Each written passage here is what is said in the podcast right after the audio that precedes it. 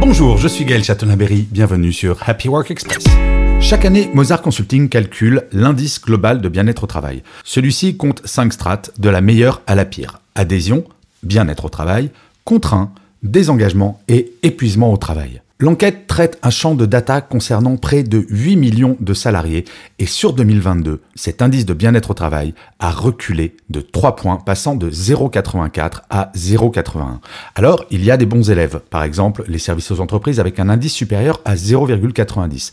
Et dans les mauvais élèves, avec un indice inférieur à 0,7, on parle du BTP, des transports ou de l'alimentaire. Et cela traduit la situation d'épuisement des salariés. Chose importante à noter, il y a un coût au mal-être au travail et il est en hausse également en 2022 selon Mozart Consulting, encore une fois. Ce coût s'élève à 10 070 euros par salarié et par an. Faites le calcul, le bien-être, ça peut rapporter gros.